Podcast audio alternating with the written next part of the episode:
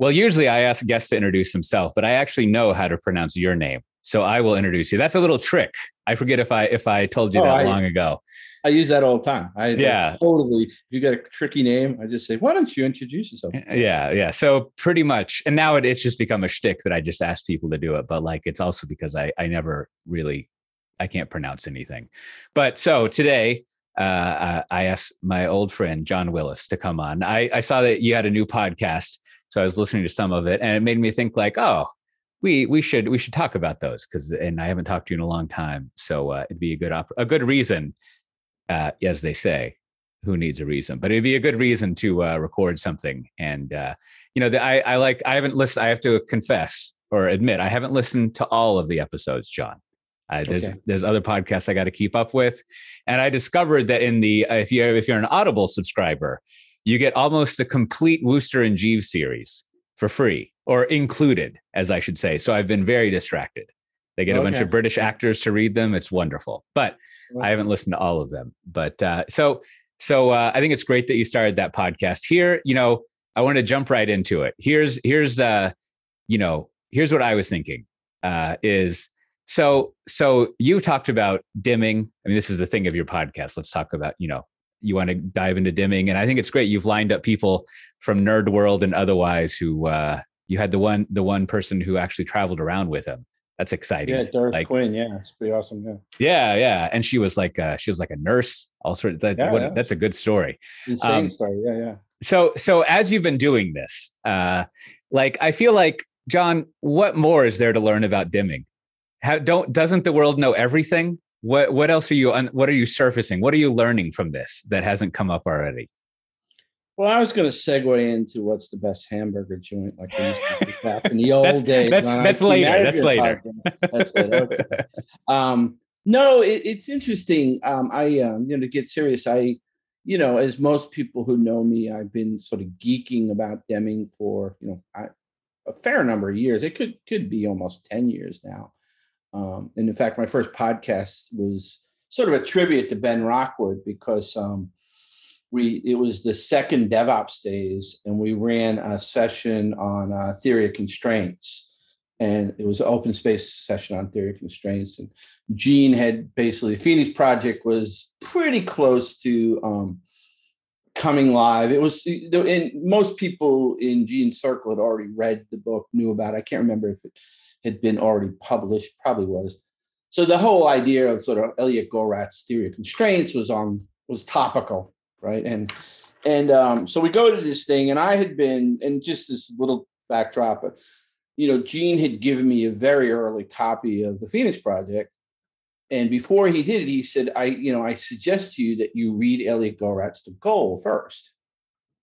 And it was a gift that he did that because um, I think people who read those books in the opposite order don't really get it. So yeah. I read Gora and then I was like, oh, wait a minute, I love this guy. So I read like three or four more of his books and I was sort of bleeding Goldratt at this point.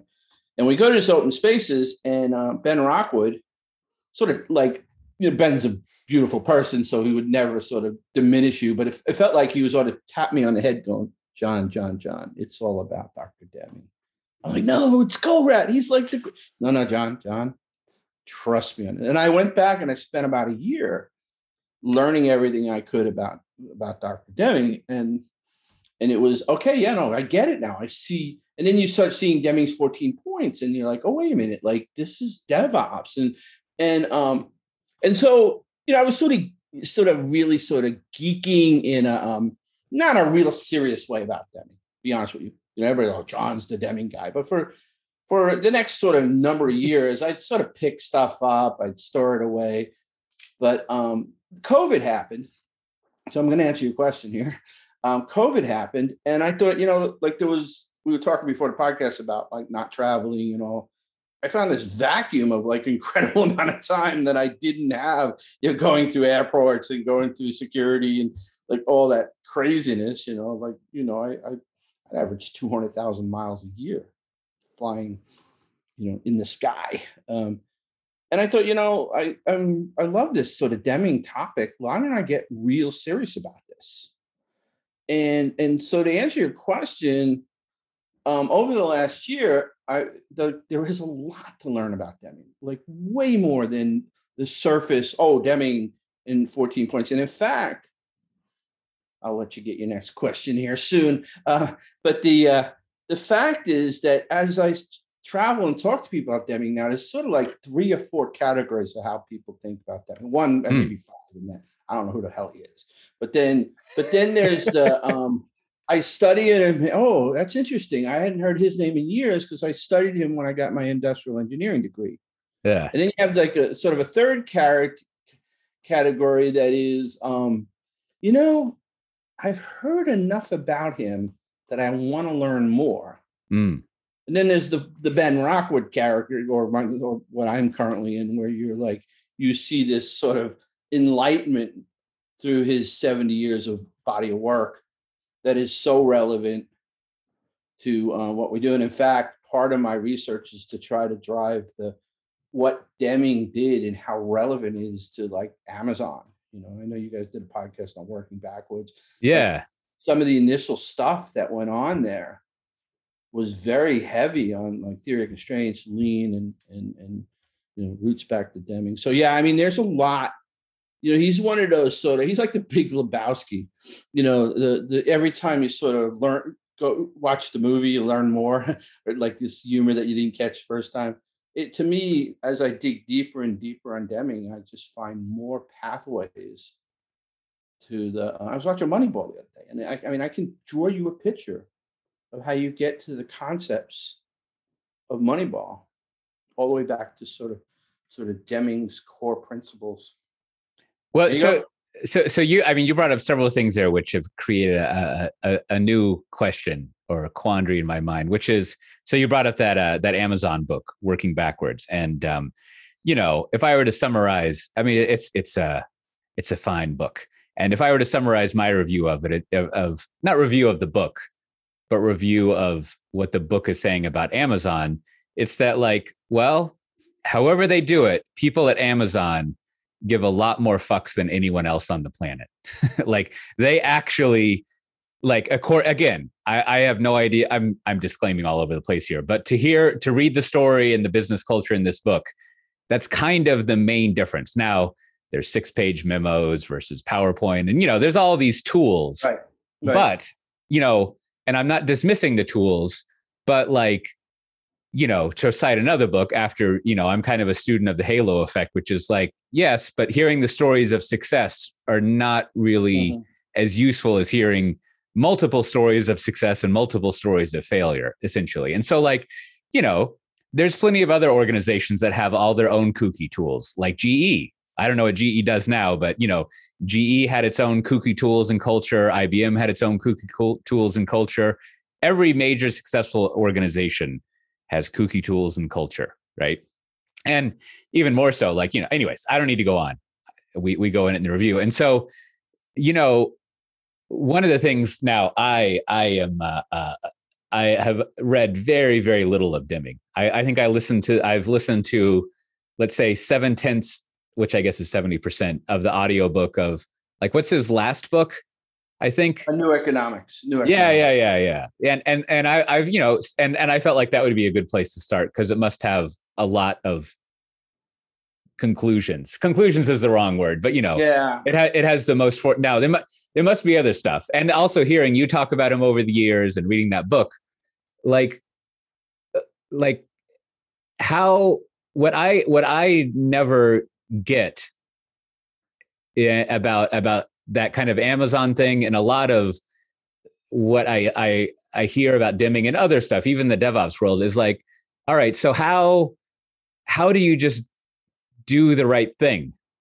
right? Yeah, like, yeah, like, like there are. I, I forget how many Deming books there are, right? And or how many Goldratt books there are. But it's sort of like you and I have consumed all this stuff, and it's like, all right, we got the recipe book, and then and then yet you go you go eat somewhere, and it's like, I'm not even sure this is food. To you know, this is no, not a. I, I, I, think this is an important question, honestly, because um, the one of the things that um, so so to, just to be clear, I haven't really made this public, but I'm announcing it on Software Defined Talk. I'm I'm writing a book about Deming. right? And I'm Yeah, about, yeah. about a third way down. I'm I'm paying a Well, consultant. you, you know, you know what they say, uh, John. Uh, if you if you record five podcasts, you have a book. That's yeah, yeah, a, there you go. a book So, um, spontaneously writes itself. That's right.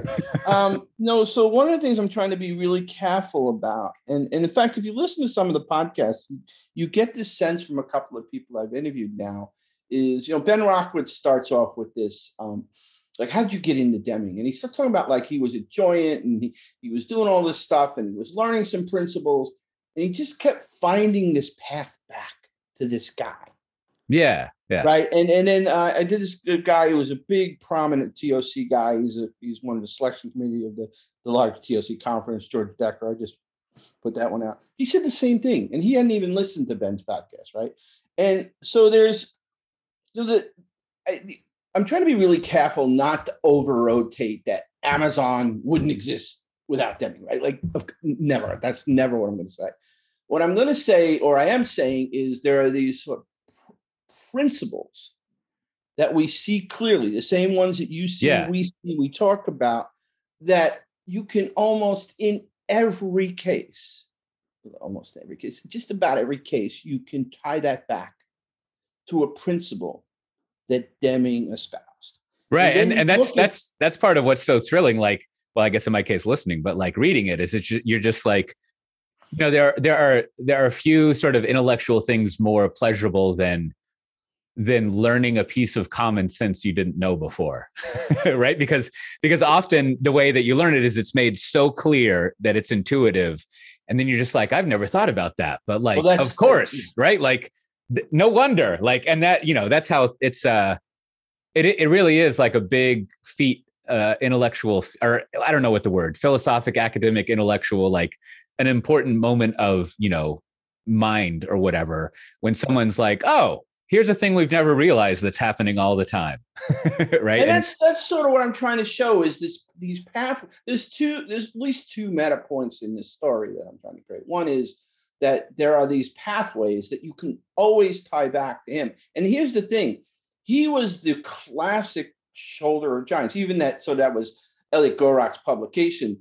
But Deming had this insatiable uh, appetite for learning. Like the Library of Congress is like got stacked walls with letters. He would just write a letter to an anesthesiologist, or he'd write a letter saying, "Hey, I saw you wrote this thing." Um, so he was somebody who, you know, sort of a just pulled in like a complete boundary spanner of knowledge, and and um and and so what in a lot of ways, you know, it's like uh, most of Deming's body of work goes back to a, a gentleman called um, Dr. Shewhart. And, and Shewhart is the guy who invented statistical control, was the inventor of PDCA. And Deming um, was it was um, Deming's strength was that all the stuff he aggregated from all these people, primarily from uh, from Dr. Shewhart, but also he was um, he drew a lot from uh, philosophy, pragmatism. He what he was able to do is explain it better than all those people yeah and be and then also he put it in a humanistic format. He always there was i was just sort of i'm finishing another blog article about the history of pdca right? And and one of the things that as i'm writing it is why didn't Shewhart get all the credit for pdca right? Plan do check act right? And and one is um you know sort of deming had a, a larger megaphone or whatever but the, deming always put these ideas whether it was deep rooted statistics, least square, or like linear regression. He always put in perspective of the human. How does it make the human better? He was like this pure humanist. Hmm. The second point was so he was really good at not only explaining stuff that other people had a hard time explaining to the common folk, but he always put it in perspective at how it made the human condition. Now, it's always in sort of management science and leadership, but he was always worried about the worker. And then second point of why, so you can point back to his sort of megaphone of all this great knowledge, especially at the turn of, the you know, like you're, you're turning into the 20, 20th century when like, you know, uh, Newtonian is going to quantum, you know, there's pragmatism, there's all these sort of new revolution ideas in science philosophy. But Yep. the second point is he's got this incredible biography, like a Forrest Gump.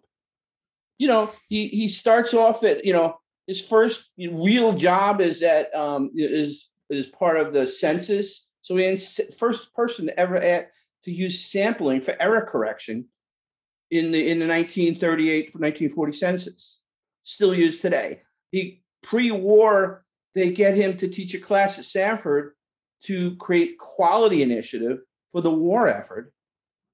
They say it created a blast radius of about 30,000, you know, sort of management plant managers that improved the quality of tanks. Then he goes over to his real famous thing is he goes over to Japan and is basically the eh, you know the the sort of stimulus that they needed to create all the sort of you know the, they call it the miracle in Japan. Then comes back here and starts the whole TQM you know thing. And then at 93 or 91, about two years before he dies, 91, he's in Japan. He's 50 when he goes to Japan. Like most people 50 are like, you know, you know, sit in the backyard, you know, cooking hamburgers. This guy's starting all over again. At 90, in 90, he writes his seminal book, which takes all 70 years of everything he's tra- learned, the new economics book, and defines something called system of profound knowledge. And that's why I call my blog, you know, uh, Deming Profound and the podcast Profound, because it really is everything that he learned over 70 years that, you know, I can create a pathway to just about everything Twitter, Facebook, modern banks, these principles that we all know. We kind of call them DevOps today, but but it could be really sort of any name. Well, he sounds like someone who could find cranberry juice in like 30 minutes in, in Japan. Especially in Japan. Yeah. so so sort of gently weaving back to the uh, uh my head scratching. like, cranberry juice. Okay. And, and you're, you're, I'm remembering. I think, I think in that chapter of uh, Beyond the Phoenix Project, you go over his history, and yeah, he does have that uh, Forrest Gumpian thing. And you will have to come back. There's two things. One, in your book, you should write an appendix about how did this guy live to 91? Like, was it diet? Yeah, yeah, yeah. Dumb, yeah. dumb I luck. Think I think, like, again, not not really anything like have any qualification to make anything about like your sort of physics or physiology or I think that you know you know in you know his 80 to 90 decade he was probably more busy he was running a workshop he had the energy. the world yeah, you know, yeah. like uh, almost 200 days a year he's doing these workshops at starting at 80 all the way up till he's 90 so i think something about your brain being sort of Yeah, that makes sense. That you're engaged. You have you have uh, as they as they say a, a reason to live. So so he goes through all these things, and it's it's wildly successful. Or let, let me rephrase that. So it is successful, but it's he goes through all these state changes where the census didn't have you know, John, that I have a philosophy degree, so I don't know how numbers work. It, it didn't have this one error statistical correction thing, and now it does. And then you have, uh, you know, Japan switches over to this way of doing things, and so he's like, he's like seeing people change, and does he does like so again? How do you just get people to change? right, right, like, and and it go it goes. It's like Oh. it's it's like there was something like obviously he he he he at least witnessed or was part of a huge effort i'm sure to marshal like you know how japan started manufacturing things and then he's applied that in various other places uh and to some extent it's like you know the thing that like when i uh i was like you're saying i was lucky to like read Goldratt like long ago before before all this stuff so the the phoenix project makes a lot more sense because it's that structure but like the thing I never quite got from Goldratt was like, yeah, but why would anyone care to do that? Like the way he writes the story, of course. yeah yeah yeah The, no, the, um, the, the manager has to, right? Because like there's Oh, a crisis and, and he cares. And it, he doesn't work in tech where he could just go get a job at some other tech company. that's right. But, but it's but- one factory one job buddy it closes you're done yeah but that that uh, you know a- again it's it's kind of my my hobby horse to harp on but it's it's always like you know how how Yeah. how do you maybe i'm Well, overthinking about it but how No, do you no, motivate you- people to do you're these spot things on. You're spot on because let me. So there's a sort of another narrative that's really interesting. Like in almost all of his endeavors, like before the war, right before like until before and after the war, they America basically rejected him, right? Like I mean, um, I forget where this stuff. He did a bunch of stuff with USDA. You know, Hmm. you can look at some of that stuff like, man, if they would only picked up on that. eh. And then He goes to Stanford. He teaches 3,000 sort of professionals on quality initiatives for to create a blast radius of 30,000 people to basically completely change. You know, so the criteria was, or the conditions were, like we lost all our workers. They're all on the war. We've got you know retired people and you know Rosie the Riveter doing all this work. We got to do something drastic. Let's call this guy. And he wasn't the only one. Juran. There were a couple of people involved in this let's call these guys in and let's have them teach their methods. So they do that. I mean, literally, some people would say that you know part of the winning the war effort was the quality in tanks and planes and all that, and and ships. And then the Americans come back and like, what's this nonsense? And then they go back to the old way. And then, um, so he was not very effective in change, and it was sort of an accident. So he gets sent over to Japan, and there's a number of conditions of like this sort of gentle giant. There's um, you know, there's sort of that health what is the Helsinki syndrome, right? He's he comes and, and what's really important Oh, you mean you mean the Stockholm syndrome? I'm sorry, yeah, I don't know why I was called. I'm an idiot, but hey, um the um I have no no no, you know, sort of qualification to write a book. I like this idea though. We should make up something that's the Helsinki syndrome. Yeah, that, that sounds like it could no, be very actually, legit. Yeah, most people don't know. Two weeks later, no. Um, the um, the um, so he, the, one of the things that happened over there is like there's the famous he went over, and he actually went over to help the census originally, but then there were a bunch of wartime statisticians. It was called JUSE, the uh, Japanese Union of uh, Science and Engineers they were by sort of mandate or treaty not allowed to work because they're they were like brilliant statisticians Yeah. that were involved in the war effort. Now they can do anything. And this one guy, Koenschke is his name. It's again pronouncing names. Um, he realizes, hey, I got a little bit of a you know head fake. I can since Deming's been sent over to help, I can have him come, you know, train my people. And so, and Deming said those students were the greatest students he ever had. There was two things. One, these are people that were sort of looking for work. An American that, like, after America had sort of devastated Japan, this American comes is willing to help. Uh, he's a gentle giant. He he had his ideas fit really well with an Eastern sort of culture. Mm. You know, um, and uh, you know, and then sort of all of the above and um, and he starts sort of teaching him the teaching these these guys and he helps promote them he, he is you know give backs like he doesn't take royalties to help but not only helps them find work he says hey i can take what you guys know and turn that into business and manufacturing Yeah. you know and then he you know so so it was it was the fact that the american culture literally didn't want it in fact it comes back to you being a philosophy it, it comes back to one of the biggest influences of deming was a book by uh, C.I. Lewis called Mind and the World Order, which was um, a, a, a, sort of a manifest about pragmatism, an American first American philosophy. Yeah. So these are things Americans like couldn't accept. Americans were very sort of uh, Taylor, Sloan, or you know, sort of you know, very sort of deductive in in their way they thought about things. Um, you know, command and control structures, even to this day. Yeah. Yeah. People reject that. He goes over to to Japan. They're like, "Oh, I love this stuff. This fits with you know, our intrinsic notri- nations of notions of work." And uh, and so what happens then, with sort of the punchline of all this is he comes back and he really is sort of a nobody from like you know the 60s to like 80 a nobody literally in fact he one of the things he's he, if you go research the thing he did probably most between 1970 60 and 70 was he was brought in to run statistical process control to understand uh, geometrics What's like geometrics? literally the, the, the guy like you'd see i mean it was it wasn't the sort of the the, the famous you know uh, murder mystery show where they bring in the expert you know doctor to say well i don't think joe could have died because but it was sort of like that but he was doing he was applying like the same methods he used for error correction on uh, on census to try to understand the statistics of jury the management. But anyway and then in 1980 nbc runs this now sort of reasonably famous uh, documentary called if japan can why can't we?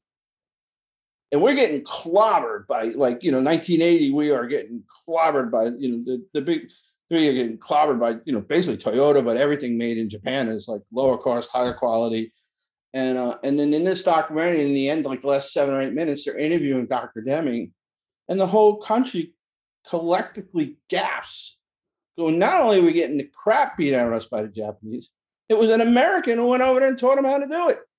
Right, right. And next thing you know, Ford Motors, uh, the, the CEO of Ford Motors brings him in and says, I want to use your ideas. And the whole TQM sort of movement starts. That, so, that's what, so, general, so the uh, the that PDCA guy just need to be on 60 Minutes. That's that's why the uh, the maybe back in you know in um, you know the, the what was the radio broadcast in 1927 with little orphan Annie or whatever. I'm Doctor Short, you know, um, you know, and then you have the dancing uh, bubblegum gals, you know, singing in the back. Yeah, yeah. So so that I mean that that history. I mean, it makes me think. Well, the, let, the point is to change it what didn't come easy and it's still today we still have a pretty split as you know as we promote devops and these ideas there's still a majority of people that believe in the sort of taylor sloan you know they still are rejecting yeah more of more of a planned deterministic system like yeah, that that, that also implies like like i mean there's there's many many oddities about like american culture but one of them is like we're a pretty classist society and in all sorts of ways, right? So there's the manager class and the worker class, okay. and you know, like anyhow. But so uh what was I? You got the right. So so you know, hearing that and like my own like poking around in this is like I've kind of arrived at at the following question, which is like in order uh, what would we call it? Let's just call it like enterprise, bureaucracy, large organizational change, whether it's profit or nonprofit or whatever. Mm-hmm. Like, in order to have like large organizational change, it seems like you need a crisis. Like, maybe 10% of the time, you don't need a crisis, but you pretty much always need like and not just any crisis you need like a really big crisis like one might even call it i never really know what this means an existential crisis and mm-hmm. and if you don't have that then you're not going to change. Well, but you know what? This, uh, this I, am glad you reminded me of that because his first book. So he, he wrote papers and papers and papers, and actually some very sort of you wouldn't call them books; they'd be more like journals, but they show up today as publications, as sort of in publishing books. But his first real book was actually in the early '80s, called "Out of the Crisis." Mm. And it was actually, you know, imagine again, he comes, he, he realizes what happened in Japan. He knows that what he's fundamentally been lecturing and talking and writing about is right, right? Because and, and not because it's his. It's, in fact, he's really telling you a lot of stuff about Shewhart. He's telling you some stuff from pragmatism and C.I. Lewis about inductive reasoning and all these things that sort of collide together. And then he comes back to America, and like for like you know two decades, nobody's listening to him, and he's watching America deteriorate Right, you know, right, right. Like you get into the 70s, we lost the Vietnam War, government price, gas is low through the roof, our quality sucks. I mean, it's actually no fun in 1980 to be an American for the first time ever. And so he writes this book not for business. You know, when I first read the book, I thought, ah, oh, this is what going to be his business book. It had nothing to do. He was basically screaming out loud to government education saying we got a crisis folks and you know i'm just fed up of watching you guys screw this up. Like you and this is where he defined the 14 points in that book. So it was a book basically he was saying i'm done with consulting i'm done with manufacturing. I mean he wasn't but but he's like i'm like I, i've got to shout this as loud as i can because it's more important than just gm or ford it, it's it's now about america like going down the shitter and so I'm going to write this book about like these principles that government and education. So, but again, the thing that lit the light bulb was when people watched that document. It wasn't the book. It was the it was the documentary where everybody was like, "Holy crap!" It was an American who taught them to do this. Right, and you also have firsthand experience of like uh, you know American cars being crappy, right? Like like so it's it's uh it, it's a good mixture of all that. Yeah, you know, you know, you're making me think like there maybe there's there's a there's probably a fourth thing, but you know, there's a cycle. Well, I guess the fourth thing would be like you know fixing it, but there's a cycle of like success, decadence, crisis, and then fix, right? And and mm-hmm. unless like it's almost like in order to do change, you have to go through that cycle, right? Because if you're successful, like why would you change? like like you are successful, right? And then and then once you're in decadence, I mean decadence is like, you know, you're at the apex, you've got plenty of money, it's easy street and like mm-hmm. you're so successful that you can be indulgent and like, you know, uh, even if even if you stop working you've got a decade or more to like just be cool you can coast basically right and yeah. like and like if you can coast why would you work i mean you know why would you try right? Like yeah. everything is fine and everyone's everything's dandy. And like that's the point is to not be stressed out and be happy. It's like yeah well but like, you know what? it's like, like decadence so, is what we've been working for this whole time. Yeah, and then I, and then and then you hit a crisis because of course if you're not always you know to brutally shorthanded if you're not always learning and improving and you know mm-hmm. caring like someone else is going to come in and like well a competitor more than likely will come in and take and do something. Or in like a more of a government thing like everything will just deteriorate. And then it's almost like the problem with government uh, organizations is there is no competition. So once it deteriorates there's no other option. Right? Like yeah. there's no there's no sane option. And then but then everyone has to realize that you know things are screwed uh, to uh, um, uh, to cite your movie from earlier that the the plane has hit the fucking mountain right like mm-hmm. and and then you go into fix mode like then you start listening to like all these then things. it's usually too late i mean there's two stories i think about immediately when you talk about that one is you know talking about planes the air france 447 right i mean I don't, you know, I mean, you hear pilots sometimes talk about how fly by wire can be dangerous, right? So, as an example, like if you, you know, you get sort of complacent, you know, and, and, and not to go into detail, but the Air France 447 was, uh, it was going from Brazil to Paris. It disappeared about three hours over the Atlantic Ocean. It took them quite a few years to figure out and find the black box. And it was one of these like everything went wrong. But some of the things were that that you know the the uh, the Airbuses were heavily fly by wire, and you know there's always been sort of this trade off of concern of like if if pilots you know use fly by wire overuse it. You know what happens when things go wrong. Well, things went terribly wrong at this one point. I, you know, I think it, it, I'm not trying to say that's the root cause. Um, but the other thing is, if you might remember this, or maybe not, but when we used to do the IT management podcast, we were just getting started. You know, I think I don't know when we got started. It was it was prior to 2010-ish, right? Maybe 2009, 8. And I had was an independent consultant, and I remember actually um, talking to Citibank about some work. This is hmm. before mm. the financial crisis. And I was going in like, you know, we should change this and we can do this and we use these principles. And the manager's like, you know, John, I can go down the call there and get a quant to shave like, you know, you know, a, a nanosecond off of this and I'll make, you know, three times what you're trying to tell me I save. Yeah. Yeah. You know, and it, it was this cavalier, like, I get what you're saying, but man, like, like I just go down to quants and they can make that, you know, 10 times that money. And, and, and then what happened like two years later, they were probably, oh my God, I wish we would have had, not that they said, I wish we would have had John, but they, I think at that point, like, right, right. sort of like the pilots that got too used to fire, fly by wire. And that's an over exaggeration of that problem but like they didn't have a net they didn't have a safety net and, and that's the way the world freaking works and we we saw i mean speaking of amazon you know barnes and noble and all those guys were just sitting fat and happy and then all of a sudden this guy who decided to sell books on the internet like pops up out of nowhere and almost puts the whole industry flips the whole industry it seemed like you know as we look at it now like you know overnight yeah, yeah. I, I mean, it's it's uh, as as I've been thinking this this uh, crisis thing over the past couple of years or whatever. Like, it it makes me wonder if I mean you get in these situations a lot, uh, even more much more than I do. Like this, where you're kind of consulting with someone, and they're just asking you why uh, things aren't happening.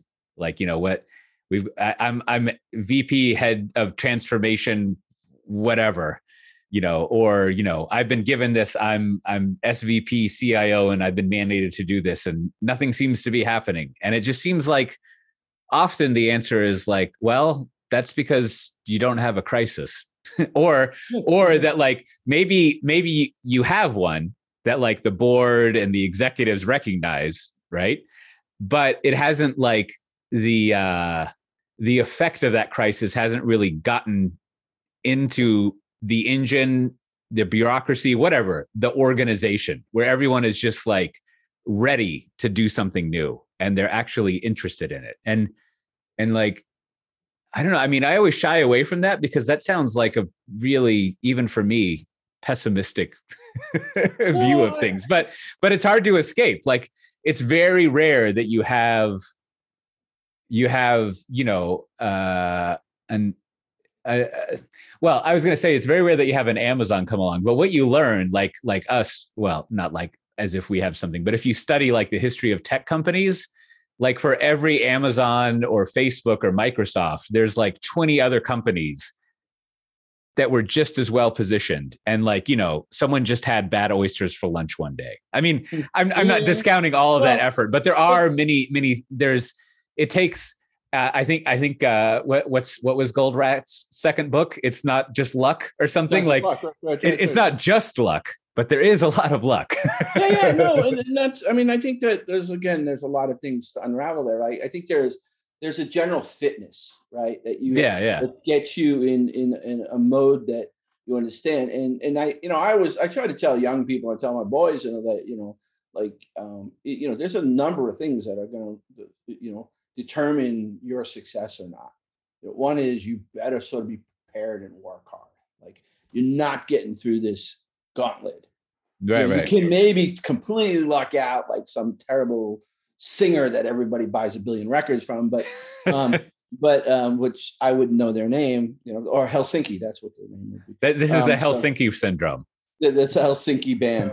um, the um but but like in general you know that you have to be um, incredibly sort of determined and exactly. hardworking all those attributes and then this like splash of luck comes in and that greatness. Because i mean exactly. Um, no that, that's exactly it. It's like it, it it it takes a little bit of luck to be in the right place at the right time and then after that i mean it's it's not the only window but like luck doesn't fuel everything. Well, it's just and, it's just a tool you can take advantage of to, and, to get and an Amazon edge. had, you know, one of the things I, you know, I've been going back as I'm trying to sort of um, drive a funnel of like, you know, how does what Amazon has gotten right and done very successful, how does it apply back to Deming? And there's some close to direct um, influences, and there's like a gazillion, you know, um, yeah. Well, here, here's here's here's one. I, am I'm, I'm deliberately interrupting you because I, I I was reminded of everything we're talking about here or this topic when I was listening to that. Uh, I can never remember the name of the book. Work working backwards, yeah, and yeah. there's there's uh because they, they yeah the guy they brought in Jeff Wilke and I you know I have a background a little history right chef you know I was like the seventh or eighth I don't know person in it chef right all the founders, you know, Jesse, um, you know, yeah, Chris that's Brown, right. They were all chef people, and I, so I poked a couple of those guys and say, how important was so Jeff Wilke comes in, and he is he brings in all this operations research, which is basically lean, you know, theory of constraints, all this stuff, and um, and I asked how important that stuff, and they they allude to it a little bit in working backwards. And there's some other books about the important, like there's an original yeah. shareholder letter that how important Jeff Wilke was. But he came in and like this guy was, hey, hey, we're gonna do this. We there is like you know a body of like knowledge that we should be using. So it wasn't, you know, they literally adopted.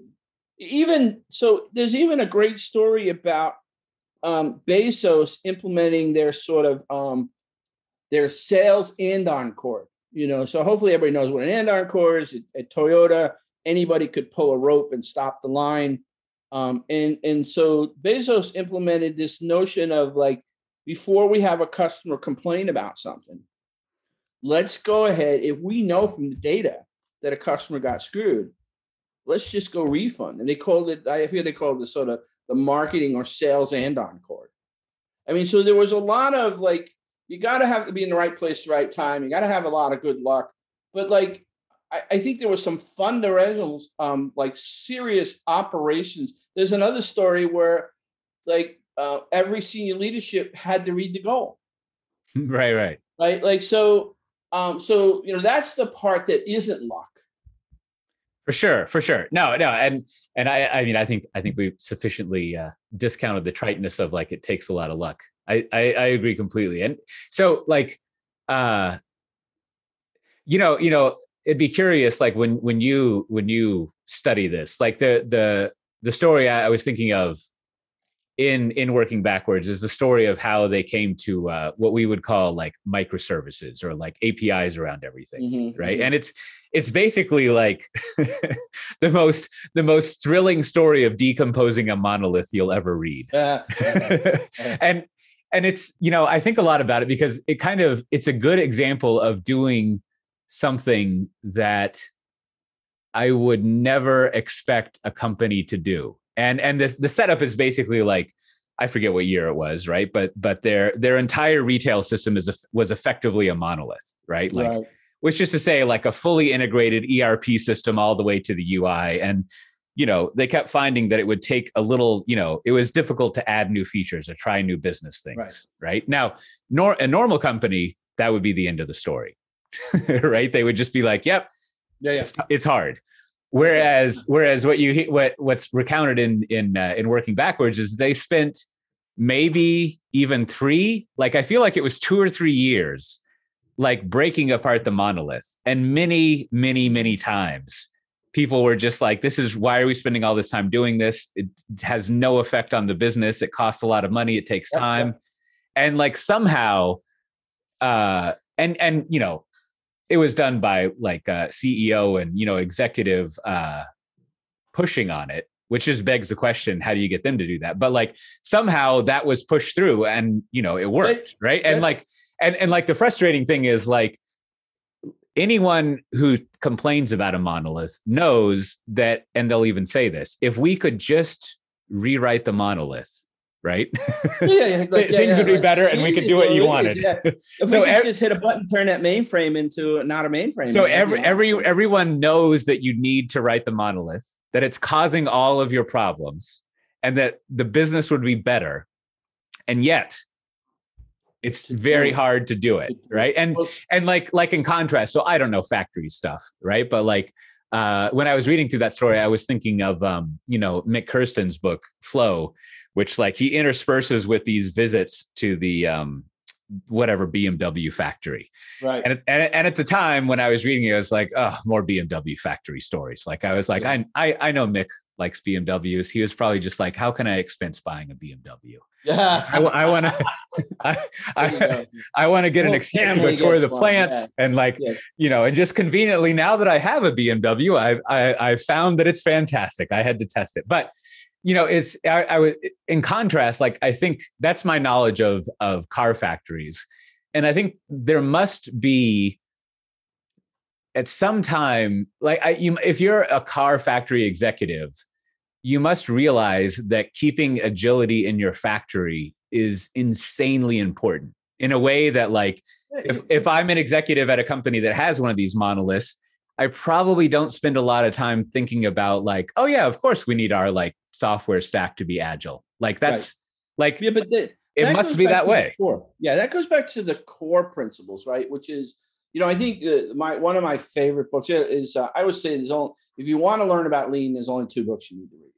Um, I'm sorry, disrespect to you know maybe three because like Liker would probably get mad at me, but I'm trying to get him on a podcast. I'll say three, but uh, but but it's Mike Rother's Toyota Kata. Like start there. Yeah. And Mike Rother, it goes back. He works it. You know, he's he's basically all during that sort of um, you know uh, grant money to figure out why we're getting our ass kicked by by Japan. He figures he'd go and actually work at a factory, and he writes a book called Kata. And in the beginning of the book, he says there have been hundreds of books written about Toyota and lean this one's going to cover the hidden side.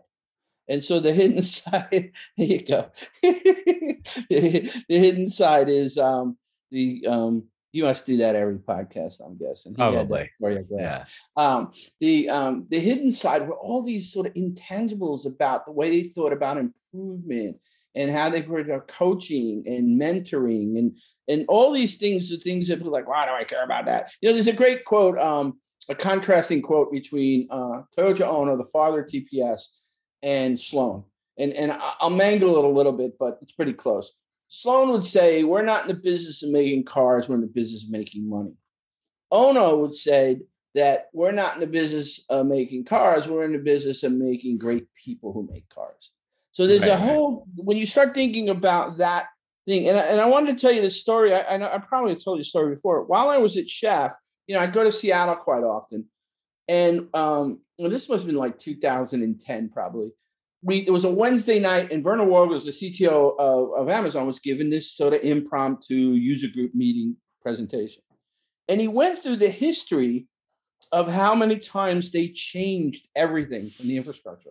And they moved to web scale, then they moved to SOA, then they moved to, or they, I mean, sorry, they started off with sort of monolithic infrastructure, then they moved to SOA, then they moved right. to web scale. Yeah, yeah. And, and uh, and so that you know, like you, wow, like they really sort of do the dance. I mean, they, it was three or four major, and it was overhead.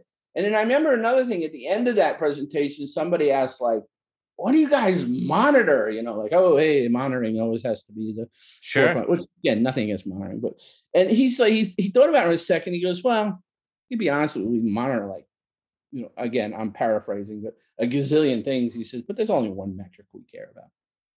It's order rate. Right. we have heuristics. So this is a very data. This is 2010. Like there was nobody used the word ML or DL or anything. He was saying like we look at heuristics of order rate, and we know like on a Wednesday, and depending on what's going on in the world, where the upper and this is pure Deming, you know, upper control limit, lower control limit should be. You know, what should it be? You know, and, and if it's higher or lower, something's not right. Right. And and um you know, one other story, you know, a little bit of, um, you know, I'm trying to sort of accurately describe it, but it's John's version of the story. You know, Chris Brown, who wrote EC2, right? He is the main developer, uh, uh, you know, that was challenged with actually creating the development team in South Africa who wrote, you know, and he was the primary architect of Chef's hosted service, the Chef hosted service. He, when he was at Amazon, he worked at Amazon, and he actually now works at Amazon again he wrote basically this massive DNS infrastructure, probably like two, I don't know, I'm guessing it was back, you know, 2005, six or seven, somewhere around there. And and I and I imagine like somebody saying, or any other company, like, guys, why are you building this like Sistine Chapel DNS service? And like, you know, like, is it like, can't we cut that and save some money? and you look at where they wound up and you look at sort of route 53 as a commercial service right like they had that and I, I, again i think you go back you look at you know what Shewhart was trying to do um you know back at, at, at really bell labs you know to fix basically a problem of quality that deming picked up on which was basically statistical process control.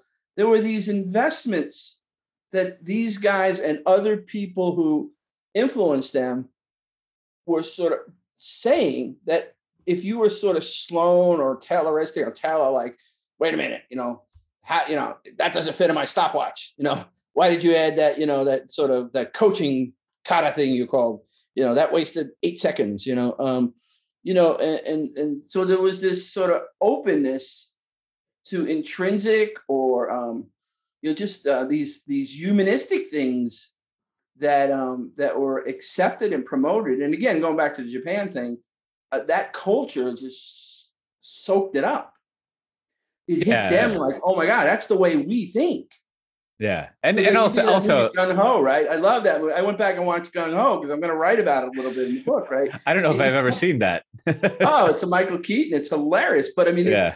it's so factual about the mindset of Americans and how sort of like um, you know privileged we were and, and these japanese take over a factory i mean it's a it's a it's a comedy version of the NUMMI story basically and and uh, you know and like they're all upset because one guy who does breaks has to uh, uh, sweep the floor and like how dare i you know and in japan i was like that like the, the motivation was at a higher level you know the the intrinsic nature of like how we do things and why we do things. anyway i go on yeah, you, you know, so it seems like you know the the uh the uh you know I it's it's been. Let me. I'm going to cut you off one more time. So yeah, yeah, yeah.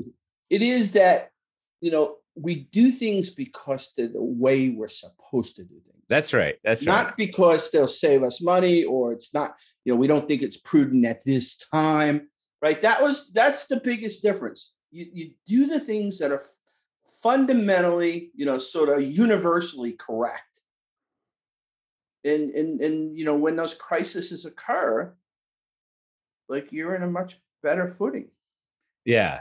Yeah. So let's see if if I can work backwards to to the uh the work ideas backwards. here. So mm-hmm. oh, oh, hey, no fun. That's that's funny you know, of course, there's the hallowed uh, Amazon flywheel, and like you know, I think what I've always been searching for is what I've always what I I'm one of the things I'm searching for is like the culture flywheel, which like I've never really seen. I just think this flywheel notion is is like funny. I mean, you got to reduce things down to silly metaphors and yeah, charts yeah, yeah. and stuff, oh. but but like you know, like how uh, you know, like the Amazon flywheel to simplify it is like if you give customer experience, they buy more stuff, your business is good, and then you can give better customer experience. I'm sure there's some more things running around in there, but it's sort of like it's this very frustrating thing of like, you know, success breeds success, mm-hmm. which again, I'm giving shorthand to it. But there's also like this culture flywheel of like, but we have to, you have to prove to people that planning ahead and changing and learning works. And and to to go all the way back to address it to the human condition that it's better for them right? Like not not only is it better for them financially but it just like makes their life it makes them happier right? It makes them like their work more. It you know gives them more stability. Like they're just happier overall. So it appeals to their human thing right?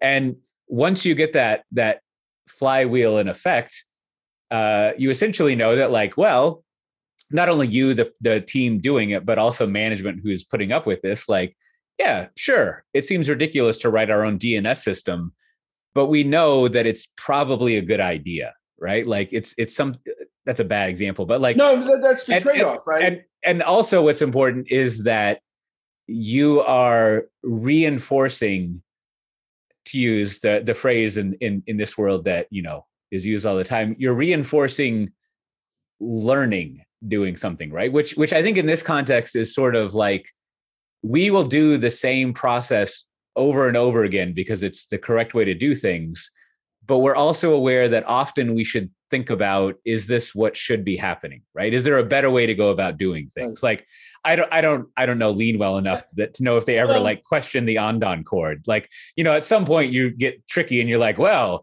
do we ever not do the thing that is no but but, it's, but the whole thing that but you need like, that you need that flywheel in effect to kind of reinforce yeah. this because i think the slide into decadence as you were saying with the yeah. the brake guy is like uh i don't i don't sweep. I'm the brake person so there is no like the flywheel is reinforcing that like you stay being the brake person whereas maybe you know it's usually like this in hollywood the cutesy thing is like well we have to sweep the floor to make the brakes because you're going to slip and then someone hits their head and then you can't make the brakes. So the, it's very important that the floor is swept. Yeah no i mean but that's the so i mean it all goes back to sort of what you know in, in general and then i would say deming like clearly understood is is that leadership is the one that is where this rub happens like this like mm, i can right. do all that but then i got shareholders screaming at me, right? Okay, and so I've got to sort of I've got to do this incredible dance. In fact, you know, as I went, I've been I went back and I listened to New Economics recently, and you know, one of the areas where Deming talks about a lot is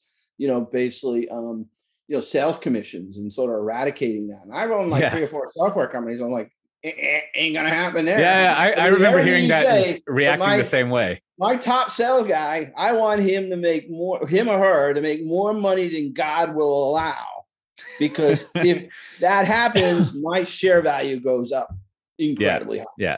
But um, so you you know we all have that sort of rubber meets the road moment. Um, the um, you know, but the the I want two things I want to make point on the Andon cord. The thing that I think most people who look at the Andon cord don't sort of look at the sort of forest beyond the trees, right? Which is it was it was a culture thing.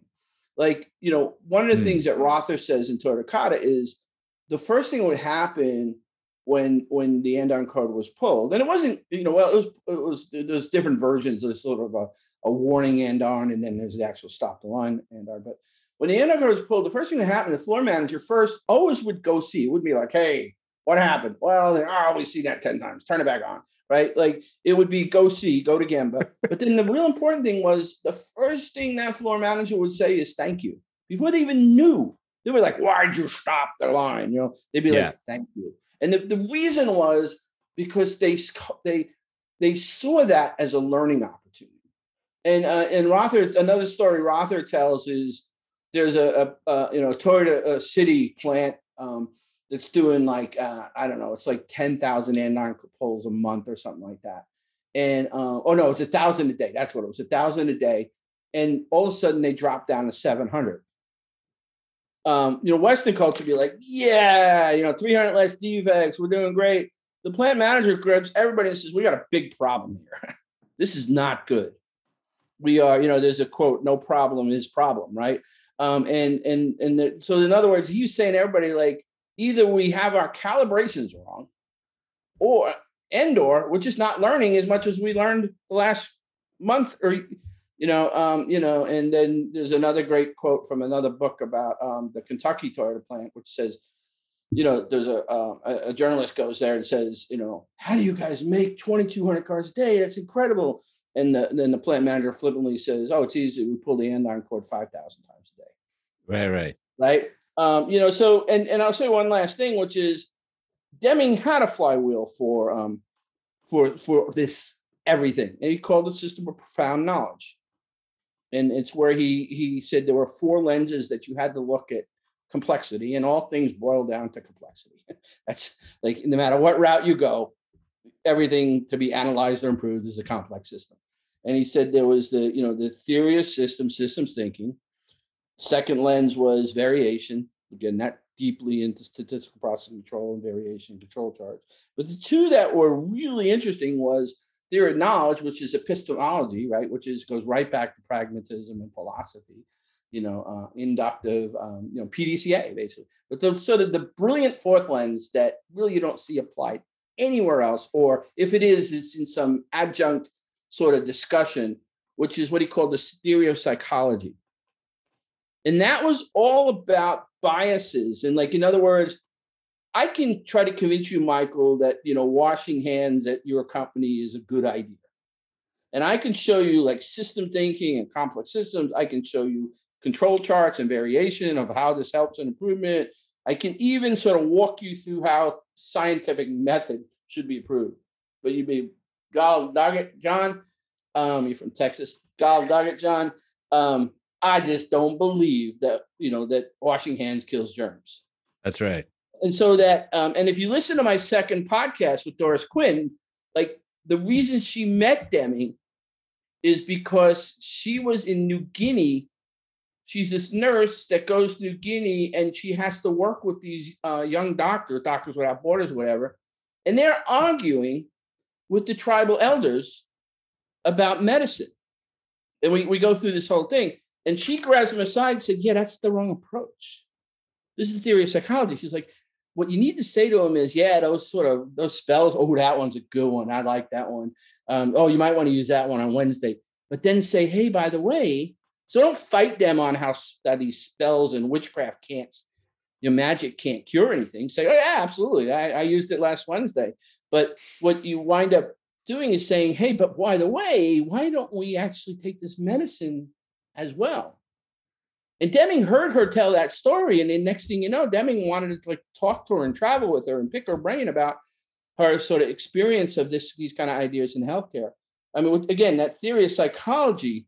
So I think again, the reason I'm I like I call my podcast, you know, Deming dash profound.com and then my um, you know, not my, my my website, my blog, and then my my um the podcast is called Profound you know, you know, just Google Deming and Profound, and um, is that that was the system of profound knowledge was this. Unfortunately, he wrote about it two years before he died, and I would argue that, like most people who write things who get many years to promote their ideas, you know, he didn't really have the time to sort of drive what was his 70 years of experience. But I, I think it is probably in my mind, again, I'm I'm in, you know, sort of you know, I got this tunnel vision. I'm in the echo chamber of this Deming thing, but I, I actually think system profound knowledge is, um, is that sort of like perfect flywheel of 70 or hundreds of years of management knowledge and you know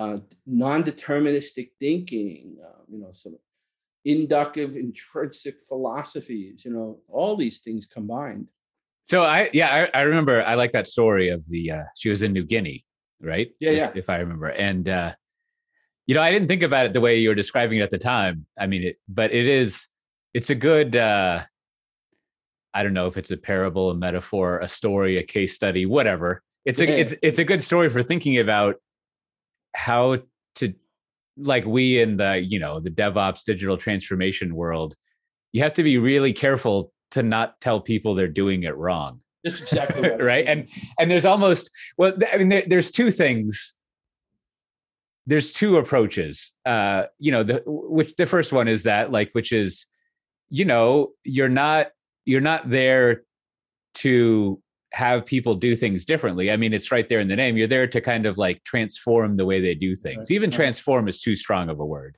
And and it almost seems like in a lot of cases if you're looking to improve how a large organization does their computer stuff, probably you just start with like on the one hand kind of like fixing things as they are and then you just kind of like slowly somehow manage moving over to doing things in a new way because like i mean like we've been saying like I don't know, people don't want to change unless they have to.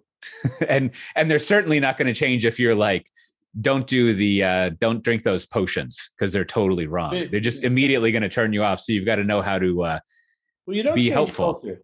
You change behavior, right? That's a famous right, right.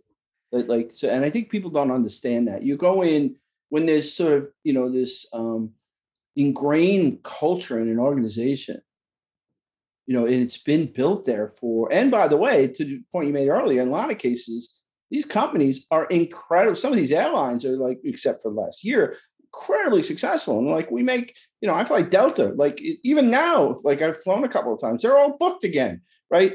Like so, at some point they're, they're like, right. yeah, you know, that's all great, but like we have this way, and we've been doing this way for 50, 60, 70 years. Yeah, yeah, years. yeah. And you, you know, some young kid. I mean, God bless all the guys at Chef, but the young kids, when I came in there, you know, big financial institutions come in and they'd be pointing their face, telling 30 year old veterans, the guys that took companies to multi, multi billions in assets, pointing them in the face and saying, You're doing it wrong. I'm like, Can we go out and get coffee? You cannot say that to them. Yeah, yeah, yeah. 30, 30 years, they built, they've taken a company from maybe a, cup, a billion in revenue to 40 billion in revenue through their arch- you know, as enterprise architects, and they may not be in tune with the stuff we want them to learn.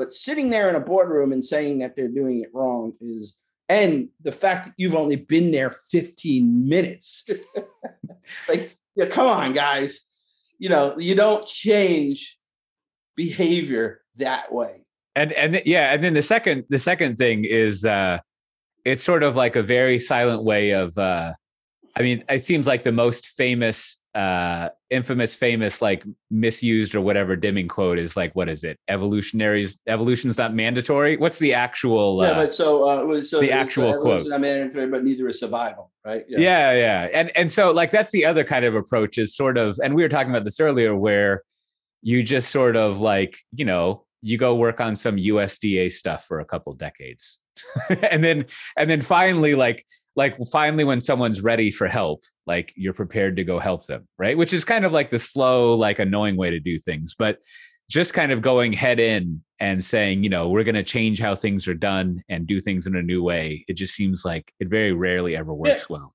and and there's no i mean one of the, the, things that I, I love about you know so going all the way back to when ben rockwood said you need to learn about deming um, you probably remember this i, I talked to you a lot I, I, I decided i was going to write um, Ben Rockwood gave a presentation at a LISA conference called DevOps Transformation, which you know him and Andrew Shafer, Clay Shafer's There's No Talent Shortage are the two best to this date, in my opinion, best DevOps presentations ever given. And I felt that I like I had to. In the end of Rockwood's presentation, he sort of handed the pawn out and said, like, "Hey, why don't you build on this?" And he talked about Toyota Ohno and he talked about Deming. And so I started working for one of the early PuppetConfs, what I call Deming to DevOps. And at the time, I was fortunate enough to be good friends with Mark, Mark Burgess, and we had been to a couple of conferences. And I was able to sort of really work out this non-deterministic thread that guys like Goldratt and Deming were all physics. They're getting their degrees in physics at the time when everything's in upheaval, right? Like you got, you know, Schrodinger's cat, and you got, you know, Einstein, you got sort of quantum physics happening, and they're getting a physics degree. So they're looking at the world completely different. And the thing that, let sort of as I learned more and more and more and more and more about Deming, like you know, Deming was asked, uh, this is, you know, I, I, wrote a blog article about this. Deming was asked, how does a mathematical physicist become a statistician? And he said, his answer was, um, I've always loved theory of errors, and I was taught least squares by the best.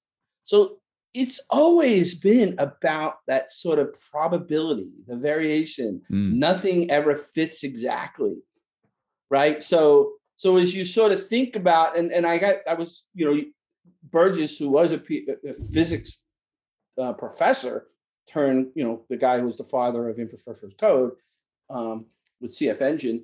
But um, he helped navigate me through sort of Planck and all these things about what is this mindset come from?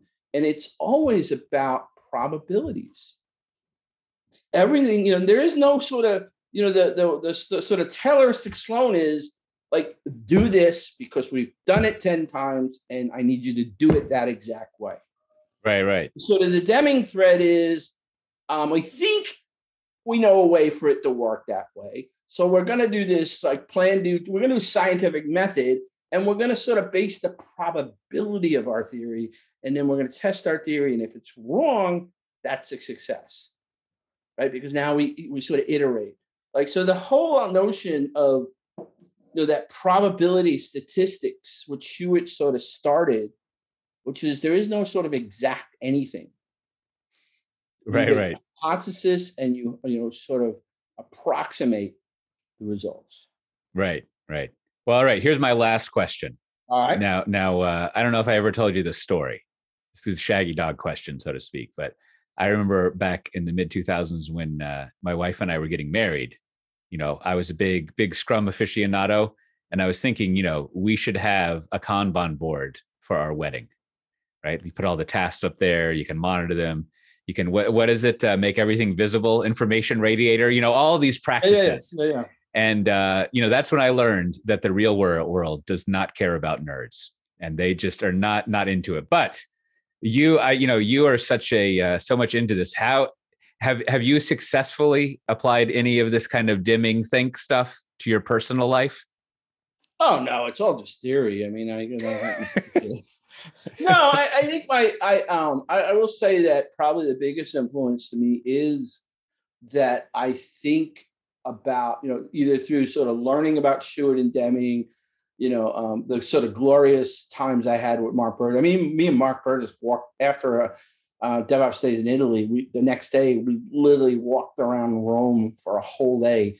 Him explaining quantum physics to me, me asking him dumb questions about Planck length, and like just it was just like, oh, there's the Colosseum. Oh wow, wow, what's that? And then we go, hey, explain that Planck length one more time. You know, hey, there's the forum. Oh my God, you know. So it was an amazing um, uh-huh. day and correspondent in probabilities. Like like I, I do, I think of things in terms of um, uh, controls, and and in fact, um, so I wrote a blog article um, about the history of least squares, and and I used sort of uh, like two pizza joints, like and and so I start off with like uh, you know how the the uh, the uh, what a flaw of averages, you know, so one pizza joint has like you can get you're in a hurry. There's two on the way home. One basically uh, it's got a lot of variation in their time, right? You know, but when you average out the last 15 times you've been there, it comes to like you know I don't know.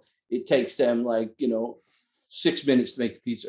Right. The right. other place is has a very tight, you know, very sort of low, sort of low variance, and their average is six minutes. So when you look at standard deviation, it tells you, oh, wait a minute, I'm more likely if I'm in a hurry to get a pizza the amount of time I need it. And then I play with the sort of least squares of like, how do you do? I mean, just literally, okay, linear regression. I mean, it sounds crazy, but like, okay, why did the one they're getting less tips? What if they ran some sort of least square linear regression to say, how much more money people would make. I hmm. think more like that since I've learned about Deming in my day to day life. Wait, I mean, so, so what, what's a uh, what's a least square? Well, least square is basically um, a form of linear regression, right? Which is you know basically where it, it, it, I read a whole article on it. it. it. was really hard to sort of explain it in layman's terms, which I am a layman. Um, the um, but like if you think about standard deviation as a good marker for um, you know that that example of average of floors, right? One would say like, oh, they both have same average time, but like one is like these terrible dips and highs and lows. Um, so um, least squares is a statistical method to say I can plot a graph based on, and again, don't shoot me, all you expert statisticians and mathematicians. I can make sort of a linear graph of the probability. So if like the the points along the sort of arrow in the graph are like here, here, here, here, here, here, uh-huh. then what would it be if this was the number? So, right, example, right, right. I say like these are the tips they've been getting based on the time of delivery. You know, what if they were to get the average time of delivery down like, you know, a minute and a half or two minutes? What would the potential tips be in the next cycle? Oh, right, right. So, and, so and you can, you can stock stock, you, you know, quant I see. quants use it for stock prediction. Well, you know, stock PE versus stock price um, has been this for Exxon for forever. Um, let me run like again, sort of millions of records and say, oh, there's a good chance based on this linear regression that that like um, that if I invest in Exxon, I'm going to have these type of PEs based on their prior. Right, and and in theory, you could also like uh, figure out if it's worth your effort to reduce the delivery time. Like, yeah, if you, well, if not, or, or, or, what I used in blog article is to create a motivation.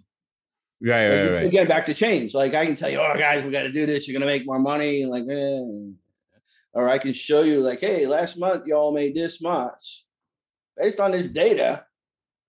If I if I fine point the ones where you got higher tips, I'm telling you right now, if you shave like two minutes off the time to get a pizza from the order to the time that a uh, um, that you're you know you're probably going to get a 25 30% increase in tips so essentially in your personal life all of this is boiled down to getting a pizza fast yeah or a beer or uh, right right or, uh, no i mean i mean it's a good question i mean um, yeah, I, I actually personally have never. I always have this idea I'm going to put my family on a Kanban board, and like it like never happens. Uh, um, you know, I, I just think I the biggest point that I've learned either in my sort of consulting with customers or in my daily life where I get to sort of analyze things or even philosophical is one thing you'll you'll love, Michael, is when your kids get to that sort of there's this transition when they're like become real adults. Mm-hmm. You start having these like meta conversations with them. It's just it's glorious, right? Like, and even in those kind of conversations, the idea that um, that the sort of intertwined in all this is is is understanding statistics and probabilities and and how that and and really how the world um, is a complex system.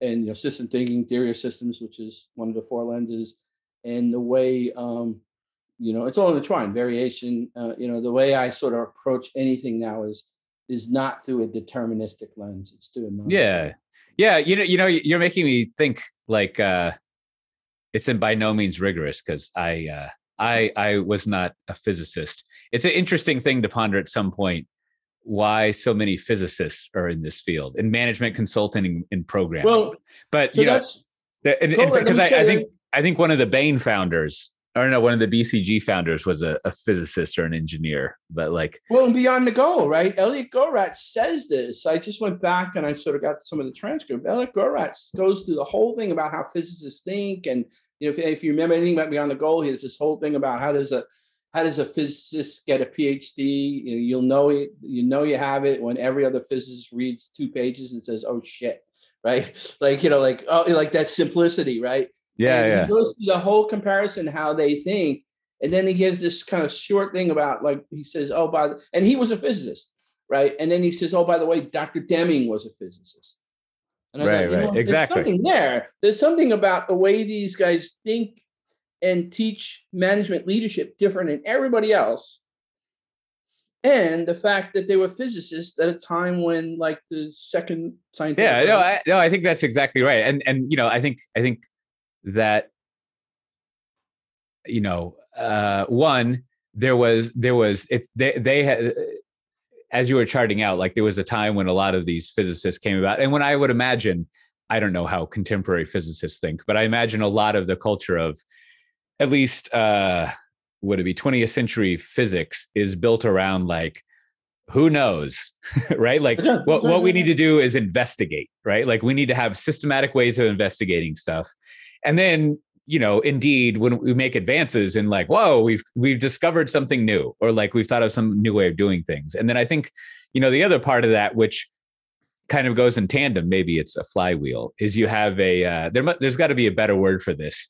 Well two words that can be kind of the same thing. You're both you're humble and curious right? And so you never have that assumption of like we know how this works and we're not going to you know we're not going to we're going to do this thing. You're always like you're humble enough to know that not so much that you might be wrong, but that there might be a better way to do it. That's yeah, and there is no wrong. And, like, right, right. No, exactly. It's like the experiment, and we found out what happened. Right. I mean, right, right, right. That, and and and then if you don't have the curiosity, like you're not going to uh, investigate stuff. so, yeah, anyways, get, getting getting back. I mean, I think that's the way that I've applied all this stuff in my own my own life. Is just like, I mean, it's hard, but I'm always not always, but I'm I try to remind myself to be willing to like try new things out.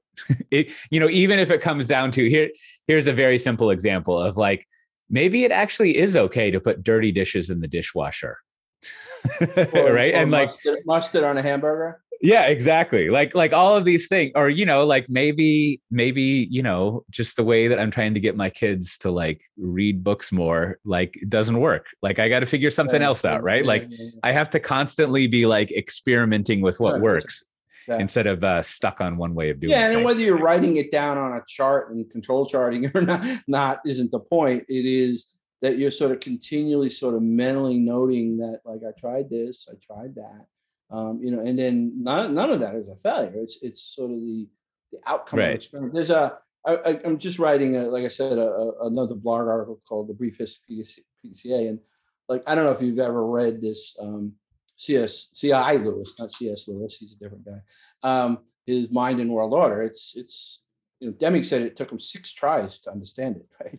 It's um, you know, and and I struggle with with uh, philosophy in general. But the C.I. Lewis has this great quote. It says, "Knowing begins and ends in experience, but it does not end in the experiment in the experience in which it begins." Mm, right. Isn't that awesome? Yeah, Profound knowledge. Yeah, well, it's a continuum, right? Like that's, that's right. The, you know, so. Um, All right. Anyway. Well, tell tell people again, John. What's what's your podcast? Yeah, the podcast is called Profound. Obviously, it is on, um, you know, on, on everywhere, Apple, everywhere. Yeah. So I mean, just anywhere you and but it's actually hosted on Buzzsprout. So Buzzsprout Profound, but but like again, it, it's funny watching. Like you've been doing this for a while. In fact, I gotta I gotta pick your brain at some point like I like now I'm getting all these sort of graphs of data where things come from, and like, wait a minute, and they do it all in downloads. So I, I don't know what that means. Is like, but anyway, we can say that for another time. But it's called Profound, and then um, I'm doing sort of a slow roll blog article um, thing. Um, you know, I, I usually have a good editor, and I don't have an editor right now, so I'm like not like promoting my blog articles until at least I get them. Uh-huh.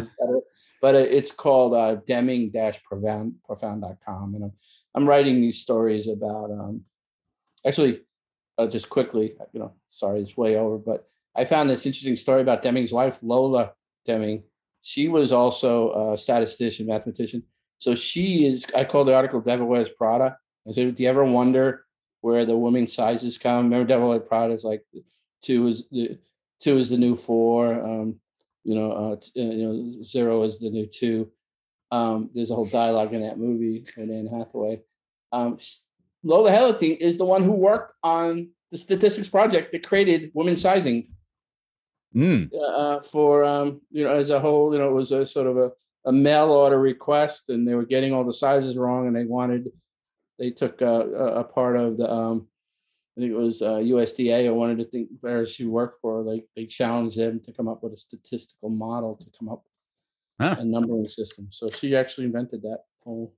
It's a lot of stuff going on at the USDA in the last. Yeah, century. man. Oh no, no, no, it was it was uh it was actually it wasn't USDA. It was um it was NIST.